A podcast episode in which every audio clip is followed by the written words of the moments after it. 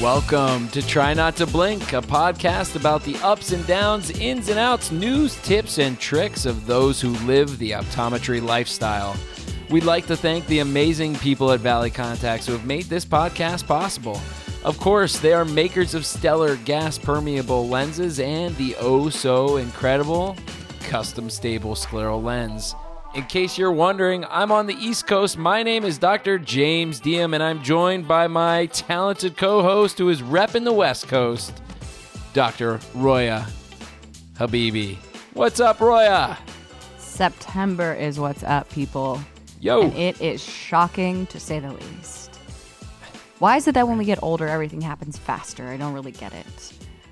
I wonder if there's a biological explanation for that, but it's so true. Yes, there is. And one of my super, you know, like outworldly friends was telling me that there's actually some proven theory, which I guess theories aren't proven, but about how when you're a child, every day you live is a large proportion of your life, right? So it, hmm. time goes slower versus hmm. when you're, you know, 35 year old, right? And I'm like 30 because I'm young. right. Just kidding. So true. the proportion of every day of my life is smaller and so how much time how t- how fast time passes is faster Is it? Does that that, make have sense? to? Is that because of the experience you, ha- you, you like experientially? It's a larger proportion because there's time as a unit that's the same every day. i don't know i think it's just the perception of time Huh?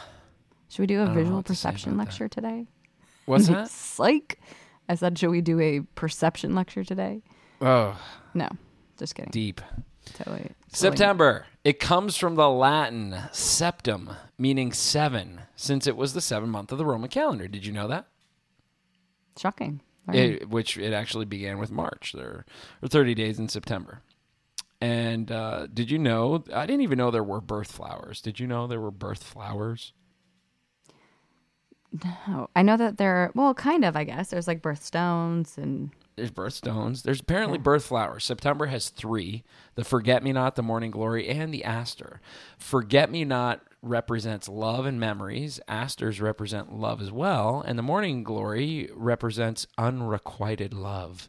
The birthstone for the month is the sapphire, which mm, it's a pretty it's a pretty good one. fancy Um, holidays. There's lots to celebrate in September. Of course, the most well known holiday in September is Labor Day.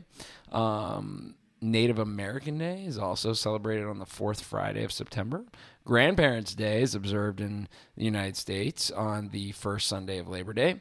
Constitution Day, celebrating the ratification of the governing document of the United States, is observed on the 17th. And the autumn equinox is on September 22nd. Of course, there is a list of ridiculous days in September also. September 5th is National Cheese Pizza Day. September 9th is National oh, Teddy Bear. Day. September 16th is National Play Doh Day, and September 19th day, which we will be celebrating on the podcast, is International Talk Like a Pirate Day. okay good That's very all. good Yes, you're welcome. appreciate that Yeah, Th- you're welcome everyone else for getting to listen to that you're all welcome. jimmy Yes, Are you a morning person or a night owl? I am definitely a morning person. I think that it's difficult to uh, sometimes get in a groove of waking up, but I, I don't know if it's like I'm an I'm an old man now, but I gotta get up to go to the bathroom. at Oh my like god. four thirty, five o'clock. I get up and I'm up. You know, I get up and I'm up. So I'm like, you know, in the groove with getting up and working out, and so I'm a morning person. And I want to be in bed by like nine or ten o'clock at night, pretty much. I mean, I guess that happens once you have babies and stuff. Yeah, it's true. Well, I think I'd probably say that I'm more of a night person. But I've been transitioning. I've started working out in the morning as well, and it's life changing. Like I actually can't even consider working out afterward after work anymore. It's like I don't even have the energy nor interest to do it. Right. And I just sleep better if you work out in the morning. It's great. totally. I think you're skinnier too, but verdict's out on that. Anyways, mm-hmm. there was a study that actually was just completed from University of Manchester that actually found a link between being a morning person and being a night person on diff- so they looked at a bunch of different things. I should note that they did this longitudinal study that started in 1983, Whoa. where they took a cohort of over 6,000 adults. Okay. Pretty crazy, huh? Okay, first of all, there is a so they call it a chronotype, but basically there's a strong genetic basis on how likely you're going to be a morning or a late person, and it is often influenced by the season in which you were born. So the longer days following your following your birth is more likely to be a morning person. So, i.e., if you're born in the summer in the northern hemisphere, then you're more likely to be uh, bright-eyed, ready in the morning. Um, now that you're an adult. Huh. When were you born? November. Oh, Twenty this is so wrong for you. I'm April, so I should be. Well, I guess yeah. April is kind of like a So you're saying the longer day people should be more of a morning person? yes. Interesting. Exactly. That's what they hmm. say. Huh. General. This is a correlation, right? But eveningness. They also are looking at the preference of getting up early or late or being a night owl on your health benefits. And it says that eveningness, so people who stay up late at night, are associated to aff- affective disorders, so seasonal affective disorders, cardiovascular disease, and meta- metabolic health issues. So, part of the reason for poor health of night owls could be that at late night you tend to enjoy more bad things, right? So, drinking, smoking, late night snacking. Um, but also, they found that in older participants, there's a shift toward earlier bedtimes. But interesting fact, there is no change in the hour of awakening, generally speaking. If you're hmm. a night owl, you may go to bed earlier, but you still don't tend to wake up super early. Hmm. The- um, one cool thing for us night owls is you do tend to have better social lives as you spend more time socializing and entertaining. Hmm. So you're But- a night owl, would you say? I mean, I would say, gen- like historically, like even as in through my childhood, I've always liked to sleep in and go to bed Okay. late. But since I've been a mature adult, I go to bed a lot earlier. Yeah, that's what happens. Last thing I'll say is early chronotypes, so people who wake up early, they found uh, self ratings of higher health, less smoking, less number of medications, less alcohol use, better exercise habits, quality of sleep was better, and even just getting around more easily. Crazy, huh? Very interesting. So, anyways, we are going to go into our topic right now. We're on a, you know, we've sort of been bouncing around a little bit, but a while back we had an optometrist, uh, Bhumika Patel. She had reached out to us saying that she loved our shows and wanted us to do a series for doctors who wanted to open cold, giving some inspirations. Um, and we've done a couple now. So back in July, mid July, we had Brian Rogoff who talked on our optometrics episode talked about different metrics you should look into in opening a practice. And then uh episode or so later we had anith pillay on talking about to cold start or not. We skipped a couple episodes but today we are on about to talk about with some new guests All right, so we are going to jump right into our featured guest tonight. We have two very special uh, guests with us, uh, specialists in many different things. One thing in particular is being able to be married and not kill each other for an entire year while being in practice together, uh, but also. Um, uh, many other things, which which we're going to jump into. So I had the pleasure of getting to know uh, Dr. Vicky Wong while I was a student uh, in AOSA. She was a year ahead of me and on the executive council of the AOSA. And uh, somehow along the line, uh, picked up this guy who is also in, in optometry, or maybe he picked her up. I don't know. Um, and and so we're gonna we're gonna learn a little bit more about that and uh, uh, find out how they got to this point where they are right now. So I'm not gonna steal too much thunder here. I want to hear from you guys. So we got John, Dr. John Ayung here. Did I say that right? You, absolutely correct. Wonderful. And uh, Dr. Vicky Wong, thank you for joining us tonight. Thanks for Thank having you us. for having us. Our Just pleasure. a little So- background. We had a couple listeners ask for some tips from p- current doctors who have started practices. And that's kind of what has leaded into this. And then add on the fact that you two are married. That's just like Whew, man, I just want to say, like, my husband and I have learned the things that we just don't work well together on. Which you know, we obviously we got married, so we work together on a lot of things well. But like, we just pay people to do all the things we don't do well together. just, Which just don't do it. that's totally a Seattle thing. I don't know. I don't We know. just that doesn't exist here in Pennsylvania. So you guys are in uh, Maryland, right? Um, Yes. Yep. So that is uh, East Coast ish. It Definitely is East Coast. What do you Yeah. mean? Right? I don't right know. under Mid- you. Mid Atlantic. I don't know. Sometimes people say different things, different regions. Right, right. Real, real quick though, um, John, you're from. Where are you from originally? Uh, oh wow. Uh, I was born in Israel, and Come on. uh, yeah, my parents had a Chinese kosher restaurant, and uh, yep, and Awesome. then here I am. Wow, that is very cool. So, how long did you live there? I, th- I I- I don't remember, but I remember living there long enough for me to speak and write Hebrew. Whoa. Yeah. Seriously, Yeah, it's it's very cool, very cool. And then what? What happened then? Uh, well, I guess like back then, every family's dream over there is to come to America. So we Okay. we went from. Uh, I lived in Hong Kong for a little bit. I was born in Israel. Lived there a couple years enough, like I said, to be able to speak and write Hebrew.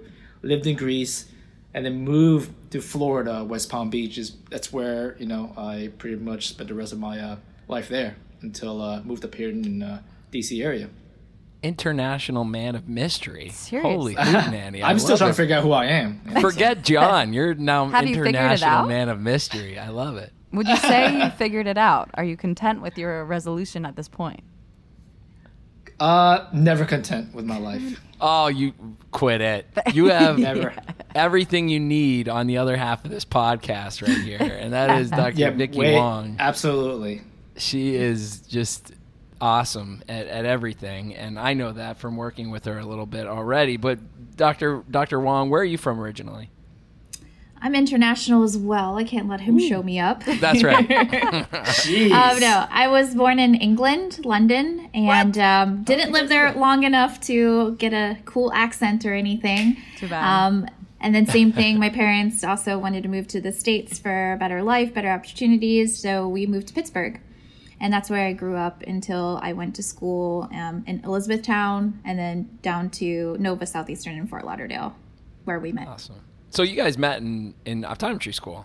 Yep. That's right. Okay. Do you cool. guys argue Very over if things are called pop or soda?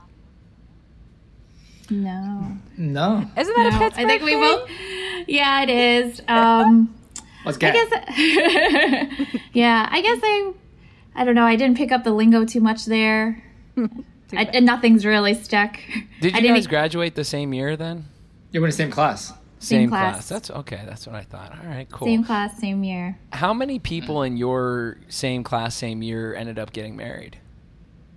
We had so many. I feel like there's at least like 10, 12 couples. There was Whoa. something going At on least in like the 10. jungle Some- juice there. we uh, Nova school is a little bit larger too. Our class sizes were between like 100 and 115. Yeah, and then we're It's- part of the interdisciplinary area, so Right. there was also a lot of like dentals and DOs and mm. stuff too. But It's a very even in- stressful time. Yeah, but even just Yeah. in the optometry program, there was a lot of us. So you Very guys just recently got married ish, right? You're essentially still Yep. newlyweds. Yeah, hasn't Yep. been a year yet. Nope. Wow. Even a year. So we How thought long it'd- were you engaged? we were engaged for two years. Okay. Cool. While we Could have did been some, longer. Could have been longer, but Vicky was like, "Come on." never soon enough.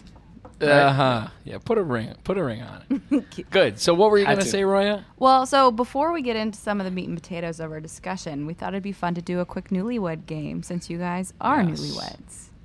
So, So how we're Jimmy gonna do this? Yeah. How Right. are you, We didn't even we've all been. We've all Uh-huh. been to cheesy newlywed games where you know you kind of fill it out and you. The other person answers it and makes the other person look like an idiot. So we're gonna try and do our best to emulate that here on the podcast. Perfect. Uh, so I'm going to start with uh, Vicky. Um, you're gonna. I'm going to ask you a question. You're going to answer it, and then he's going to tell us if you're right or wrong. So, what did he wear on your first date? Scrubs. Scrubs. Scrub a dub dubs. He, oh, he's wrinkling his nose. Now tell me about I the first date. so I consider a first date just the library study dates and the library study sessions and stuff. And um, scrubs were our uniform at school. Ah, cool. I like that. You guys wear scrubs at work now? No, No. no. Is she right? Uh, yeah, I guess. I was gonna, Good I, I was gonna say. I was gonna What would say you nothing, but that's that's PG thirteen. Oh, Scrubs. All right, fine. All right, Scrubs is my the turn. answer. All right, Roya, Yep. you asked now John it's your turn, John. Who is most likely to deal with a spider? oh, me, me. Yeah, I mean, yeah. Vicky, is this true? This is very true. Oh, yeah. Good. no matter how big the size of the spider. I agree. I like All Or if it's on so- TV, yeah. that. right. Vicky, which Disney character is he most like? it happens to also be one of my favorites. I feel like um, Oh, Aladdin. Uh, yeah. Aladdin. Yes. All right. Yeah. International Yep. flair Oh too. my Yeah. What do you think? What do you if you if I was to ask the question, what is the Disney character that you feel you're most like? What would you have said? I'll for myself or for Vicky. No, you. This is the I- I mean- game. Is she right or wrong? I think she's right because I was a nobody and I was able to marry a princess. Oh, Yeah. boom! Yeah. Good answer. Oh, He's man. doing good. okay, serious question. John, who is the better driver? Me. She's an Asian and she's a woman. I mean, that's, Oh man, I could say that. so- terrible. He can't. say true or false? Yeah, true. I also don't like to drive either. All right. So just to make a caveat on that. Yeah. Yes, just so- no. So, uh, Vicky, what are you most likely to argue about? And then again, this is you According know, to John. What would he say? What would? Yeah, exactly. uh, cleaning. Mm. Yep. What would we argue Cleaning. about? Yeah, cleaning duties or how things are cleaned. Different than clean, like the way it should be done. Yeah. Right, exactly. Somebody's a little particular. Amen and to it's that. not me. Oh, Really? Actually, it's not me. okay. So, can you elaborate? Is she right? First of all. Oh, oh yeah. oh, oh. oh yeah. There's a certain way. There's a certain way that you know. One towels have to be folded a certain way to fit in the linen closet. You gotta do a three way, and when you uh, cleaning things, you know, yeah. So we got Sometimes Wash- I use the wrong spray, apparently. I use the wrong type of towel. we got a Johnny Marie Kondo over here. That's what I was just thinking. Did you ever watch that show? I gotta wa- No. no. I gotta wash the stuff again sometimes. He's got his own over own version over there. Yeah. All right. Well, I'd say that's essentially five out of five. So you guys are on, on a good track. A good track. That was pretty good. Whew. Yeah. Well, You so, guys passed. We kept it PG get, too. right. I'd say that's pretty good. All things considering. Well, James, let's talk about our real real juice for today. All right. So, you know, you guys are new business owners. You are new grads still, technically. Um, you're you're doing a ton of things. You're newlyweds. Lots of good advice for our listeners. And I think, you know, first of all, I want to know a little bit more about uh, this this new practice. So, first of all, what's the name of the practice? Eyes on Norbeck. And did having a private practice always was that always something you guys wanted to do?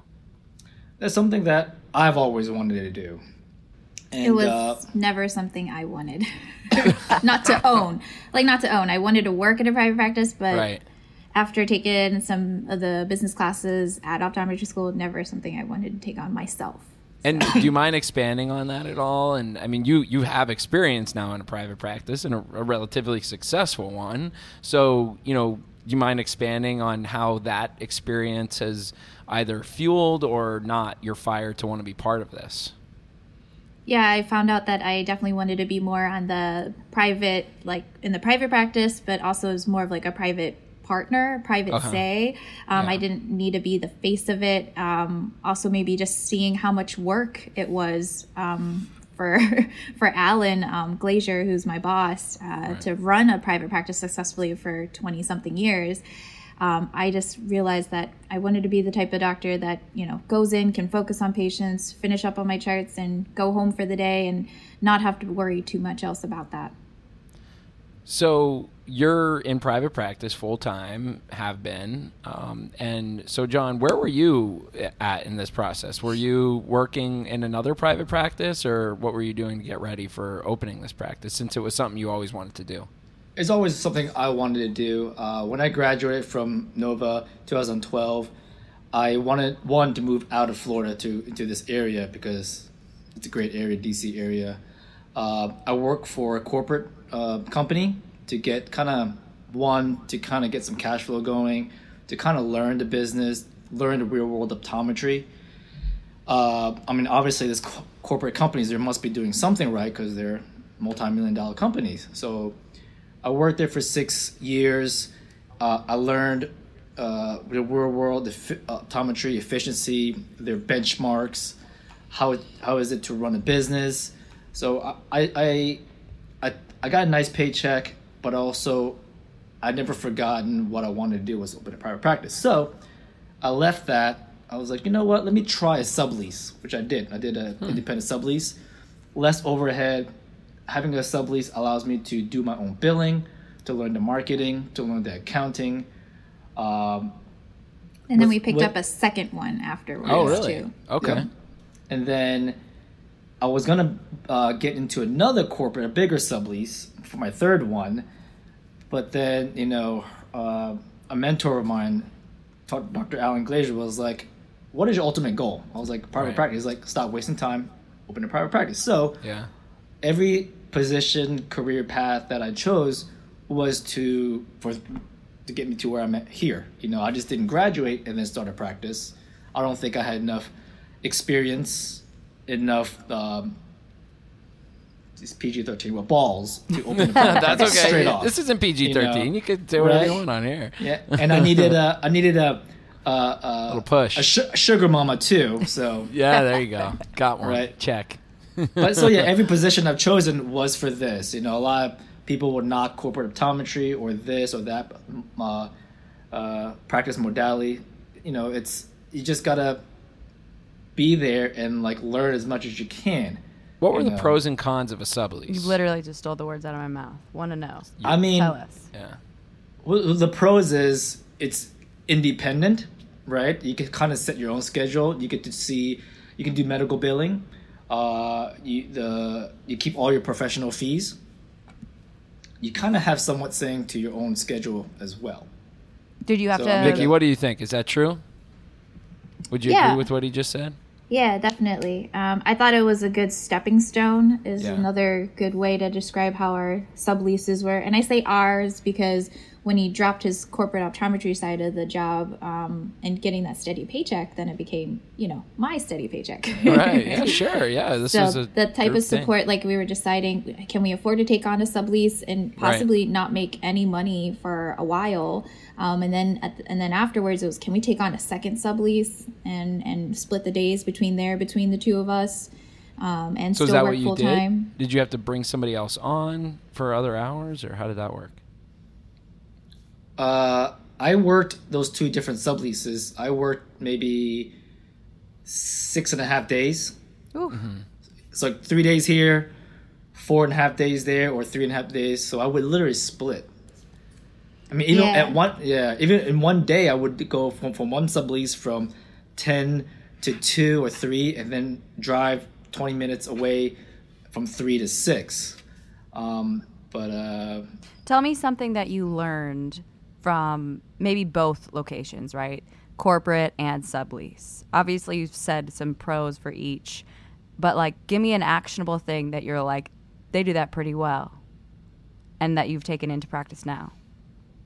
they're able to quantify the number of patients, number of sales, uh, like certain benchmarks, KPIs, key performance indicators.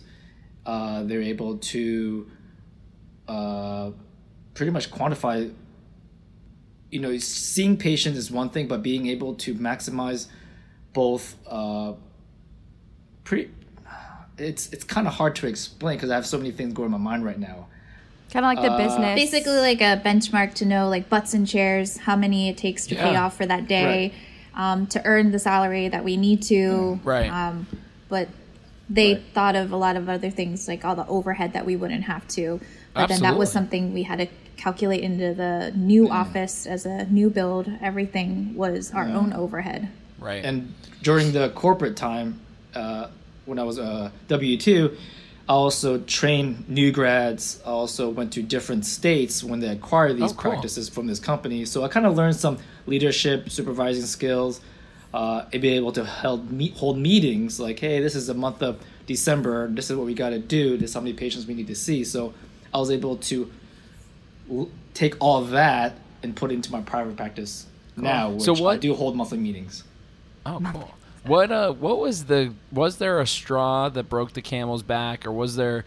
I mean, you mentioned the talk with uh, Dr. Glazier. You, you mentioned, you know, just the thought about maybe taking on a third sublease. What what really made the decision to jump into, you know, now having your own private practice? Was there anything, or was it like time? Did you have a time set? So that's the that was the thing is that I was wasting time. I was looking at established practices. I was thinking about this established lease, um, but he was like, you know, just start your own. You know, instead Yeah. of taking over some someone else's dream, just build your own. You know. Yeah. And uh, So sometimes you just what made- pull the trigger? so you made the decision and then you had to decide where to put it right? So that was one that's a big thing that a lot of people need to really really think about. So you're in a relatively expensive area uh, from what i know of it. Yes. Um, Very expensive. right? I mean it's pretty it's maybe one of the most expensive areas in the country right? Um, so how did that play into it? Not just the expense but just trying to pick an area that's going to work right for lots of different reasons so what went into the decision of location for you Want me to take this? Um, let me just start I'd like off to hear with, from both of you. you start yeah. I'll start off with um, well, we already had um, our house, which we bought mm, th- four years ago at this point. Um, and that was after we figured, you know, we're going to stay in Maryland. I had been at my job for three, four years at that time, um, and it was my first job out of residency. And um, he decided, yeah, you know, Maryland's good. We're going to stay here. That's where my sublease is going to be. Um, so then, just being around in our area, we knew what area is busy, what's good foot traffic, and where are places that we frequent ourselves in terms of shopping plazas or malls, and or like what are the good medical complexes around here. So we just personally just drove through a couple of these shopping plazas around town. Um, we knew we wanted to be close enough from to home because another strong aspect that we wanted to make sure was part of our mission and our motto was that we wanted to be the community doctors and we wanted to be there for the community and, and make sure that we're serving an, an underserved area not just um, an area that already has you know so many opticals and, and medical offices around and we would just be just another one So then, did you talk to a real estate agent, or like, how did? What was the next step to finalize it? Yeah, we connected with a uh, real estate agent that uh, Vicky's boss connected me to. We found a place. He negotiated. He did a lot of the a lot of the paperwork and the a lot of stuff that we don't know. yeah A lot of yeah stuff that we so don't that the was- lingo we don't know. So Right. he took care of us very very well. Negotiated, told us what's right, what's wrong, how we can negotiate this. We should take this. So he was great. So You- we drove feel- through. Oh, sorry. So we drove No, no, through yeah, the couple plazas, and we found this plaza that is um, eight minutes away from our house. We we shop at that Safeway. We've been to that CVS, and we've been to some of those um, restaurants that are in the plaza. And in our area, um, these you know outdoor shopping plazas are pretty popular. Better, sometimes more populated than malls, and easier parking and everything. And in our DC metro suburb area, free parking is something that is very coveted for office Yeah. buildings or um, in general like medical offices too. Um, so that we knew was a plus and then it was close to our community. Um, so then we just called up the uh, i guess that was the landlord that we called and i was looking up online as we're in the car. It was like nighttime like nine o'clock after dinner. We had just gone somewhere. I looked it up on the uh, real estate brochure for that landlord. I was like babe it's space 20 And I was like, the square footage in here, it's 2,020 square feet. That's 2020. It's a sign. Yeah. We've got a call. And he's like, okay, I mean, I was really wanting that other space. And it was like space 14 or something like that. I was like, that one's too small. That one's only like 1,500. We'll never grow. I was like, this one's 2,000 square feet. And he's like, oh, yeah, okay, okay. And then we started talking to our broker, um, who we um, then started talking to like almost every other day at that point. Um, and uh, then we find out that that other space that he wanted ended up being taken over by a Verizon wireless store. So Oh, it out. wasn't even a, a thing, anyways. But yeah, um, after afterwards, it was um, for that space space twenty. That's awesome. That is so cool. So you find a, a location, but I guess out of what order did you do in finding maybe a loan? Did you get a loan first, or did you talk to some like how does that go? Yeah. Order of Our broker completely gave us a good checklist and guidelines. Um, it was uh, Antonis. Um, he has been working with other uh, new startups in both the optometry and the dental side of things. So he knew, like, okay, well, we've got connection with the landlord now. Now you have to decide um, a working capital type of budget um, so that you can present it to a loan officer. And then we applied for a couple different um, banks. Um, some of them wanted a, a regular type of business loan, and another one wanted us to apply for small business loans. So we all learned all the same time um, for that kind of stuff because Antonis has actually never um, helped anyone through a small business loan before. But in our particular area, because of that um, type of suburb we're in, I guess that was what was available and what was offered.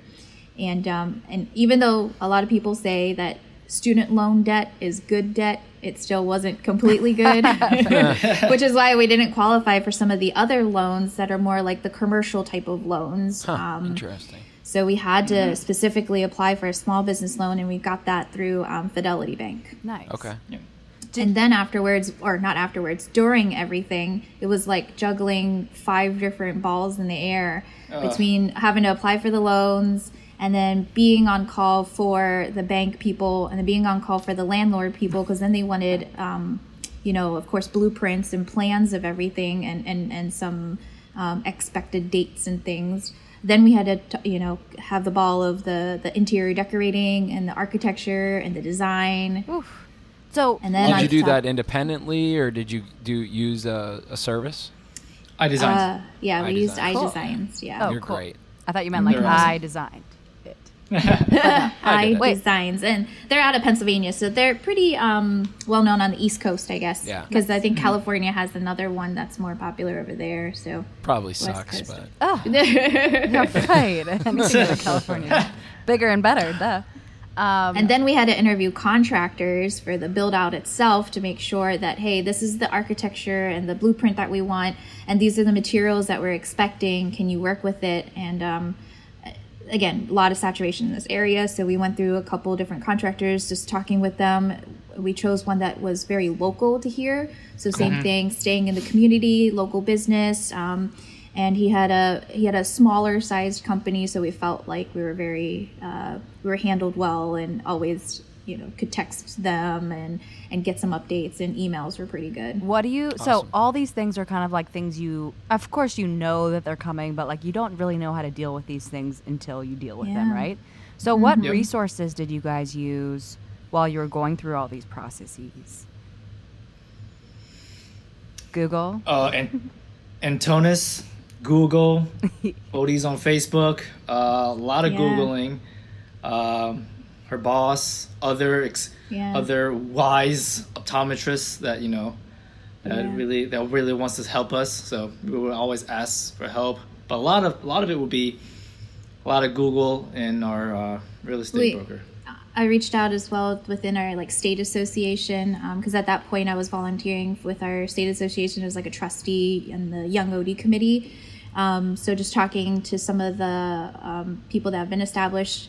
It just so happens that most of our state association trustees, presidents, and vice presidents, they all own their own um, private practices at one point or another too. So that that was a good mentor kind of link to to reach for. Um, Kevin Johnson was another Yeah. OD that uh, really helped us out. Right. Awesome. I felt that I felt that the hardest question was, do I want to open a practice? Yeah. And it took a couple years to finally for me to I know what I wanted uh, that I want it, but can I do it? But once I figured that I'm gonna do it, I'm gonna freaking do it. Everything else falls into gonna place. Freaking do it. I love it. Yeah, I mean, I, PG-13, right? So I mean, everything falls into place. You know, it's like, what do I do with the designer? Okay, now I gotta ask somebody how do how do I find one? You know, and now I gotta find an attorney for contracts. Where do I go? Those Oh, are all pretty easy. It, it seems hard, but once you have a space that you want to open one, it's like I'm gonna open one. Everything else just seems easier. Yes, there's headaches, but Yeah. yeah. So. Well, okay. What about this? I mean, of course, things fall into place, but for anyone who's like looking into starting this themselves, what are like one or two things that like really kicked you in the butt that you wish you knew to do in advance? Like one of one or two of your biggest headaches, maybe one from each of you. Oh God. Um. I mean, there's a lot of them, but what is the most? just unexpected costs i would say in general Unexpected unexpected, costs. costs. with our contractor and certain things that we expected to be delivered on a certain day that didn't get delivered then that would cost us extra because that Yeah. would push us on a delay in timeline so just unexpected costs i guess because up until now i feel like everything we've done has been expected and planned of us. Like i, I knew how much college was going to cost. I knew i know how much my first car was going to cost. I knew how much i could afford for that um, i know how much my student loans are after after optometry school but then afterwards you're you're thrown out there and there's ballpark numbers that you can't even begin to Fathom. to estimate either Right. yeah because we're in you know this dc suburb area so yes things are more expensive but you don't know how much more expensive should it be compared to like the national average so even if we googled stuff and it said you know flooring should cost you $5000 and we're getting we're getting estimates back for like 14000 i'm like oh my Whoa. god Maybe just you know, walk it. regretting the 2020 square footage. Yeah, yeah. yeah so just unexpected costs in general but there wasn't anything we could do Tell me about uh, equipment. What what kind of equipment did you feel like you wanted to get just to start? You know, I, I imagine it's not you know as much as you want in the future potentially, but what did you need just to get started? Digital phoropter. That's the, that's I needed that. Okay, Right He the wa- interesting. Yeah, he wanted that wow factor because he's had that at um, the other subleases that he's had. So Okay. I didn't care. I'm used to a standard phoropter. I'm not Right. bougie like he is. Ah, I love it. and digital and uh, digital photography. What Yeah, what camera? photos. Any particular one did you care for? Uh, I just got I got the Topcon uh, ND 400, I believe. Nice. Okay. Cool. Yeah, those those are must haves. Those are definitely must haves. I still have a manual for phoropter when I do retinoscopy. Oh, Do you yeah. have any? Do you have something on the wish list? Next step. um, I I think our like next one should be our outfitting lane two. Okay. we So do have a room lane for it right now. Yeah. Okay. Wonderful. Fantastic. Okay. So you have some work to, to work towards. Go ahead, Roy. So from the moment you're like, should I buy? Should I get this third sublease? Have the conversation. No, maybe you should just get your own. To first patient in the door. How long is that time? How long did that window take? Or even honestly, like how long from signing your lease to first patient in the door? Maybe give both of those. I would say about nine ten months. Yeah. From signing It's the lease or from deciding? Pulling the ripcord. No, From as soon as deciding. From, From as soon as deciding.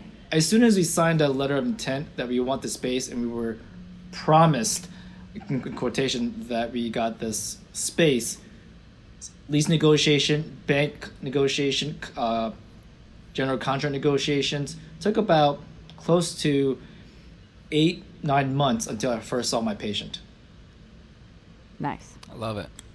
No. So I want to I want to transition a little bit. I, I first of all just want to say thank you for doing it. I think um, you know it's it's a goal that's a large percentage of uh, young optometrists and optometry students have. A lot of our listeners. Uh, I think we hear so much about um, you know how hard it is and how difficult it is and impossible it is and hopefully in this conversation you know people feel that somewhat of it is demystified in the sense that if you want to make it happen, you can make it happen. But it definitely requires some balls. Oh, it's a- and, uh, and It's a lot of hard said- work. And, and hard work, yeah, and dedication, and support, and so um, congratulations and, and good you. work uh, on doing that. Now, the other phase of this discussion is that you're married, and so I know that right now um, maybe you're not both part time. Is that accurate, or not, not both full time? Is that accurate in the private practice? In the I'm new one, full-time. uh, yeah, he's full time there, and I'm full time at um, my regular Shady Grove office. So you don't see patients there at all? Very Yet. rarely, Rarely. Okay. very rarely. Um, more as like a fill in. okay. Yeah, She's my fill-in. Is, is that a, because we only have one lane um, Right. so it is really only for one doctor right now um, we're proud that now we're seeing on average about five to six patients a day when i say we it's still our office but Yeah. um, on the other end then you know at my regular office i'm seeing like 19 20 patients a day and i'm like oh my god my day was so long and you'd be like oh mine too i had six whole patients and i'm like oh my gosh Shut up. Yeah. It's different. But meanwhile, yes, It is good. different. I get all of my patients all worked up for me and everything. Um, I don't have to do any of the billing. And again, that's that's what I wanted. So that's what I Right. went into. Right. Is there is there a future where you see yourself working there too, or is that not yet discussed? Or no, not in the foreseeable future. I think Okay. um, it's No. it's fine the way it is. Uh, I don't see it being busy enough yet. Um, realistically and practically, we're thinking. You know, we've got to support both of our student loans, which we still have. We Right. have a, a mortgage, so we bought a house first. yep. Um, we bought a house first, then bought a business, and then got married, which is a very not In one- straightforward way. Yeah. um, but it was the we went with practicality. Um, luckily, our parents understood and, and supported us and everything too, so that helped out a lot. Um, but we paid for everything ourselves. Good for you. Yeah. Awesome. Congratulations. So, in in even though you're not working there on a daily basis, you're still you know his business partner. Am I right about that? Yeah, Absolutely. she said, "Yeah." Yeah. Um, so you know there's still i imagine you know discussions that take place about the business. And so we i both of us did some research on you know things to consider when working with your spouse. And of course there's lots of distant, different statistics out there about this. And so i'm going to just mention a few points that i was able to glean from the internet which knows everything about everything. So I want you to then tell me what you think about this. So, number one, full disclosure of true aspiration. So, talk candidly about your business and personal goals early and often. Take time to write a business plan, obviously, and, and a life plan so that professional and personal goals are clearly revealed and discussed. While you will de- uh, definitely learn about your spouse, you might even learn a little bit more about yourself. Is this something that you've done? Vicky, Yeah. let me hear what you have to say. Yeah, um, I Yeah, think I we mean- did it, and just like in our relationship, we focused on what each other's good at. Um, so I've been more the one to do the personal, financial, kind of our home goals, um, and then he's the one like I, I made him completely do the entire workup for the business plan and and that the the plan overall for that because again that was not something I'd really dreamed of um, it wasn't something I had looked into but I knew how I wanted my life like personal life to go so Right. we focused I mean, on each other's I just want to add two there, cents. That business plan was actually, not to be cocky, was pretty easy to draft up because it was something that I thought about every single day, every single night. I was breathing private practice, so a lot of times people would say, "I can't get started with my business plan. Was it hard for you?" I'm like, it was actually pretty easy. The only difficult part was actually the numbers uh, Right. across the nation. It- Number if something's two- passion, it's easy. Yeah.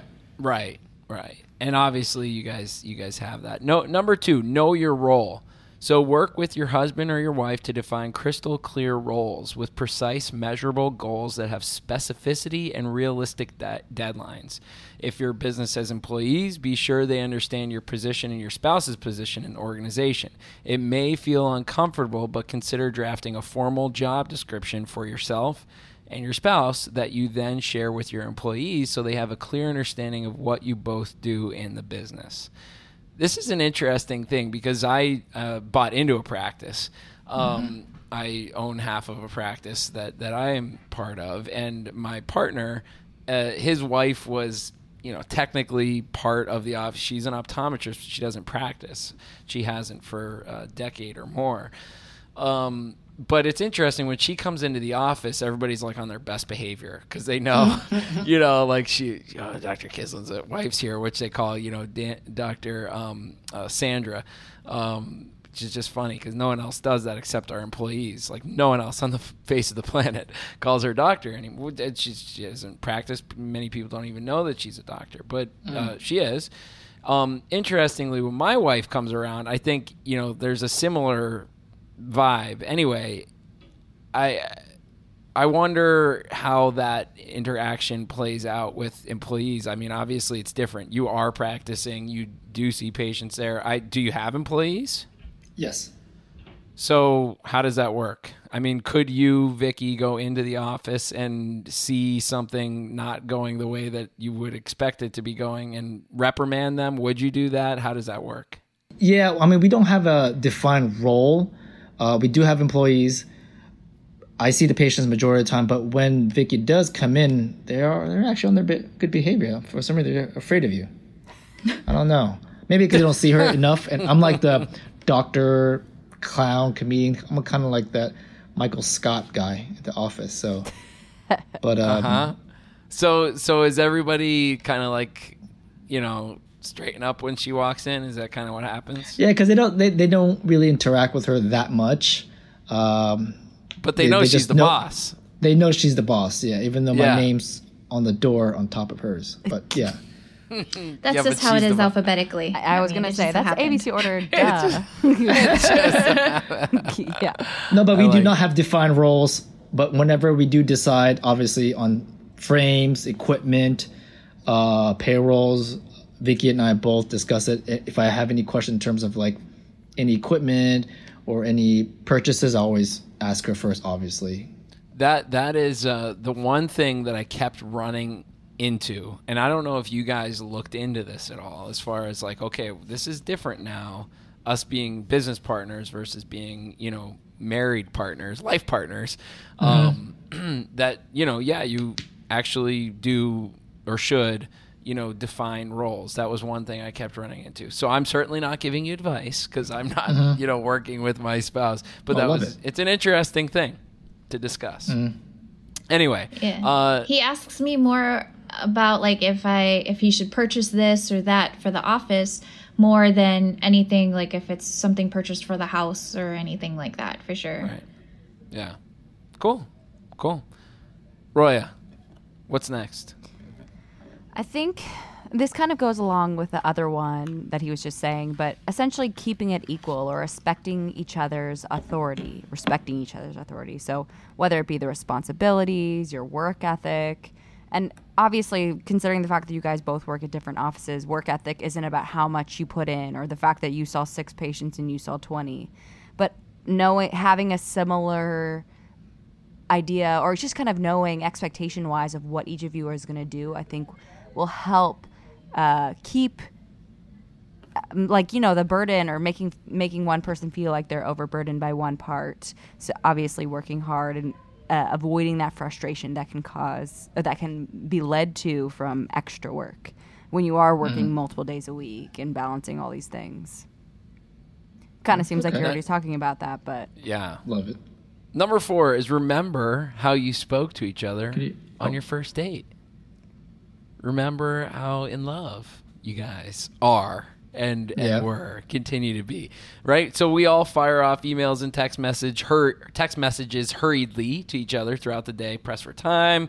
Sometimes uh, we omit friendly, you know, thank yous and, and so on and so forth. So do you find that you know in in now being business partners that your conversation has changed at all or is different, or do you communicate differently about business stuff than you would you know going out to eat or It's the same. same? Feels the same. I guess um, some of the more official decisions we have to do, we deliberately do it on email so that we can go back to it and, and, and know Yeah. what we said versus just like, oh, I remember this. That's a great So- tip. I think I should just do that in my Yeah. relationship in general.